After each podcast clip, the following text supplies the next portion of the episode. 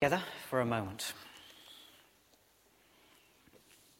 Lord God, in the preaching of Jonah and in the preaching of Jesus, you have shown your compassion on those you have made. Show compassion on us, we pray, and give us to understand your word, that we may have words of life to take to others, we pray. Amen. Do please go back to the book of Jonah. As I said earlier, that's the book in which we find ourselves at the moment. Page 928.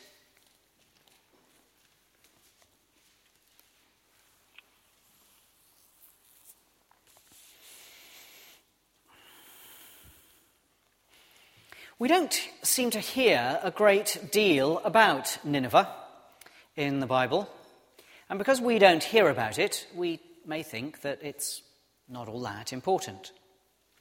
We hear, for example, about Babylon, but Nineveh was much, much bigger than Babylon.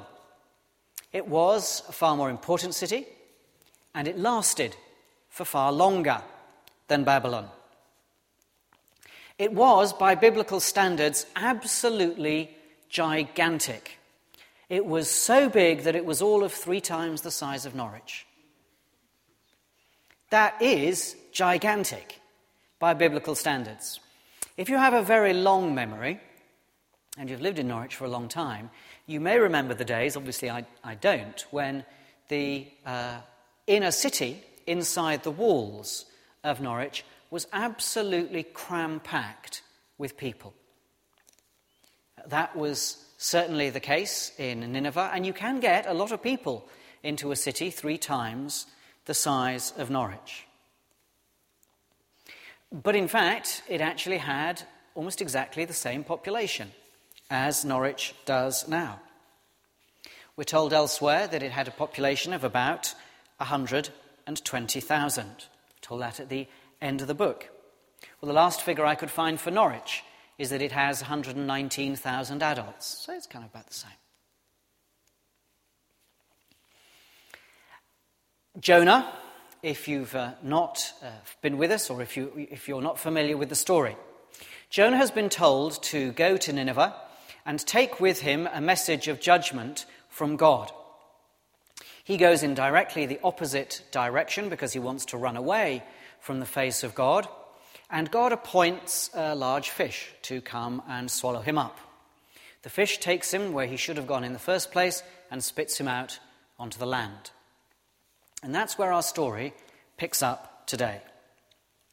I don't know whether it's because he's been inside at the belly of the fish for a few days, but you'd have to reckon that Jonah is particularly miserable when he actually finally turns up in Nineveh. Verse 3, Jonah obeyed the word of the Lord and went to Nineveh. Well, that's good. He was finally going where he should go. Now, Nineveh was a very important city. A visit required 3 days. On the first day, Jonah started into the city. He proclaimed, 40 more days and Nineveh will be overturned. Now, if Jonah was Isaiah, there would be chapters of what Jonah had to say, wouldn't there? But actually, in the original, it's even less than that. There are only 5 words in all that Jonah says to the city of Nineveh. I imagine he must have stood at a number of street corners and said it. All he says is, 40 more days, Nineveh overturned. And I kind of imagine him standing at the street corner with God almost having to prise open his mouth just to get those few words out. He's feeling thoroughly hacked off. He's not going to go for the long pages and pages that an Isaiah would have done, or a Jeremiah, or an Ezekiel. He can barely get the words out, you assume. 40 more days, never overturned. That's all they get. That is all we're told that Nineveh is open to from God's word. And then the Ninevites believed God. Verse 5. Now, I reckon that is an astounding sentence. The Ninevites believed God. Not believed in God, but believed God. Imagine a churchyard, and you and I have all got our headstones in this churchyard. It's right, it's going to be a happy thought, don't worry. But imagine if it just said, Richard Beach believed God. Maya Tolbert and her dates. Maya Tolbert believed God. Fiona Durbin and her dates believed God. Wouldn't that be an incredible witness? Just a churchyard full of people who believed God. Let me give you a little quiz. This phrase only happens one other time in the Bible. Okay, I'll say time. It's a bit of a trick question. Who can tell me what they reckon the other time is that we hear believed God? It's only a bit of a trick question. Jonathan? It's when Abraham believes the... Yep. That is the only other time you get anyone believing God in Scripture. Now, I said time because we actually get references to it in Romans and Galatians and James. But the reference is it looks back and it says, therefore it is written, Abraham believed God. That's how extraordinary what is going on in Nineveh is. It's the only other time, it's comparable, in other words, to the other time that someone believed God. The Ninevites believed God. They've got Jonah standing in front of them going, 40 more days in Nineveh overturned. And they believed God. And what does it produce for them? Well, we read, they declared a fast. They put on sackcloth. The king rises from his throne, took off his royal robes, covered himself with sackcloth and sat down in the dust. When a king in those days rises from their throne, they are being a king while they are on their throne. So for him to rise from his throne and sit in sackcloth, apart from anything else, is an acknowledgement that there's another king here. And he issues a proclamation. Don't let any man or beast, herd or flock taste anything. Don't let them eat or drink. Let them be covered with sackcloth. Let everyone call urgently on God. Let them give up their evil ways and their violence. Who knows, God may yet relent and with compassion turn from his fierce anger. Interesting that he knew.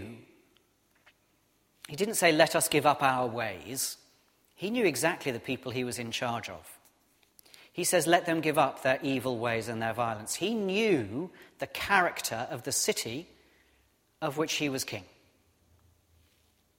He knew that it was a byword for oppression and violence, as indeed it was. It was one of those cities erected on the back-breaking slave-driving labour of thousands of slaves, many of whom would have been killed. There are pictures of thousands and thousands of slaves dragging statues up a ramp, the kind of thing that you imagine back in the days of the pyramids. But he declares fasting and prayer, that they are to renounce their evil ways and violence, and in the face of that, perhaps God, just the name notice, perhaps God. It's not messing around now with any of the Ninevite names of God or any of the Ninevite gods, because there were many of them. He just acknowledges the one God. Perhaps God will have compassion. I wonder if there is in Scripture any time when so little effort produces such a great response. God does indeed have compassion on them, and his compassion averts the destruction that Jonah has promised. What happened? Well, according to according to the text, God has that compassion. He gave the Ninevites faith to believe in him. We have to say he gave them the faith, because surely it is quite impossible that anyone in a city like Nineveh is going to listen to Jonah reluctantly proclaiming his 5 words. And on any human basis, can it be normal or reasonable for them to turn to God, for completely to overturn the ways of their city? This is a gift from God. This is a gift out of his compassion that they change. Are there any stronger illustrations in the whole of Scripture of the power of evangelism? Living not in the words that we use, not in the willingness to do it, because Jonah had run away and was only reluctantly back now on the shores. There is here no miracle, notice. Jonah doesn't do anything, just speaks 5 words. So resonant was that fact that Jesus recalls it a couple of times and says to the people around him, you're all looking for a miracle, but you're not going to get a miracle except the sign of Jonah. And the men of Nineveh repented at the sign of Jonah without anything but the preaching of Jonah. They repented at the preaching of Jonah, says Jesus.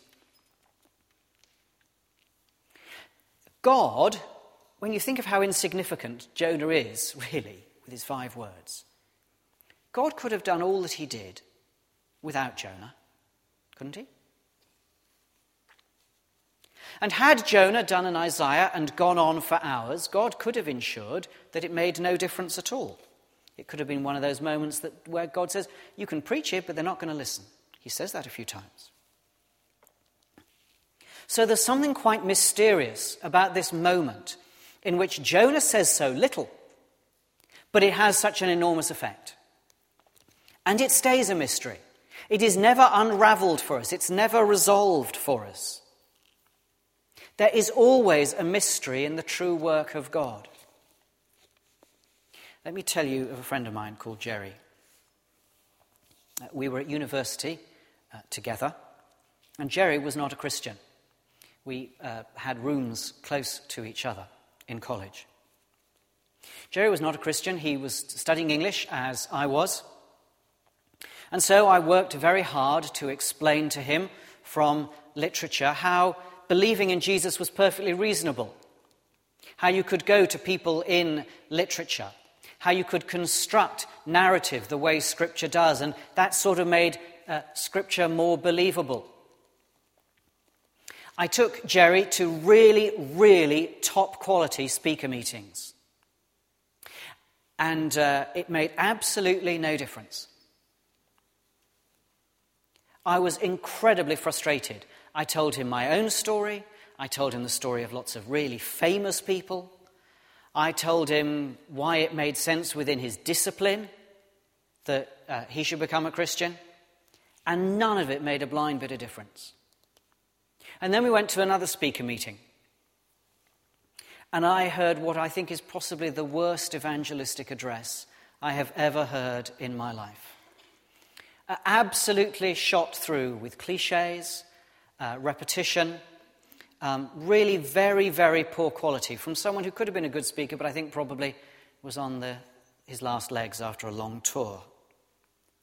And because it was our custom, if we'd gone to one of these things, you know, to have a cup of coffee back somewhere, I said to Jerry afterwards, well, what should we do now? I said, what do you want to do now? And he said, well, I think I better become a Christian, don't you? I was so cross. And over time, we kind of worked it through, and I would say to him, why did it make a difference that night? I want to know. And he'd say, I don't know. Just did. It all fell into place. There is a mystery when we speak of Jesus Christ, when we speak of God's compassion. We may feel sometimes that we make no more sense than if we were saying 40 more days in Nineveh overturned. We speak the message not because it is bound to be effective, but because for some reason in his own goodness, God wants us involved. He delights for us to be involved. We don't know why God chooses to work that way, but he does. He involves us. What is achieved in Nineveh by Jonah himself? One can only assume very little. But the story is told as the story of Jonah, not the story of Nineveh, because actually we're going to find out this week, and more particularly next week, of what God did in Jonah to remind him of that theme that Maya brought out for us last week, of God's goodness and grace to people who are not like us. We will meet Jonah's extreme displeasure at what God has done. And that is what will matter in this whole story. When you and I are asked by God to go out into the harvest field, when we pray for workers to be sent into the harvest field, as Jesus told us to do, it is not so that we can go out and say, well, amongst my friends, the most likely people are A, E, F, and P, so I'll talk to them, because those are likely. Again and again, there are stories of those who spoke to A, E, F, and P, and it made no difference at all. But they just happened to have dropped an odd comment to another friend, and it made all the difference in the world. We do not control how the good news operates any more than Jonah could control things in Nineveh. There was a miracle in one sense. Nineveh turned to God on the basis of tiny material to go on. So amongst other things, what it is for us is a lesson not to be predictive about our friends, not to say, well, here is my life, I'm going to talk here, here, and here, because that's where it's most likely to work. Jonah is a story for us. Go wherever you like. Say whatever you can. Because God is the one who can turn around a city the size of Norwich on the basis of 5 words. And if he can do that in Nineveh, then I assume he can do it in the city the size of Norwich. I confess my own failure to believe that very often. But I can't see any other alternative as a conclusion from this story. We pray for workers in the harvest, as the gospel reading that John offered asked us and commanded us to. Not because they or we will achieve very much by ourselves, but because God has done the work, and it is simply his pleasure to allow us to be involved. Let's pray together.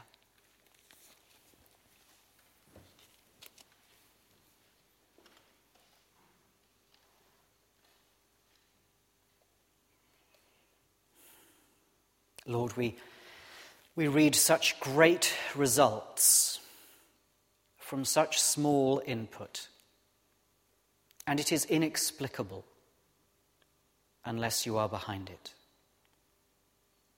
Give us the courage, we pray, to offer what may seem to us the little that we have to offer, simply because it is your pleasure for us to do so. And then amaze us, we pray, as men and women and boys and girls turn to Jesus Christ, not always amongst those we've predicted, but from those who may surprise us, and as they surprise us, may bear witness to your extraordinary mercy and compassion. For we ask it in Jesus' name. Amen.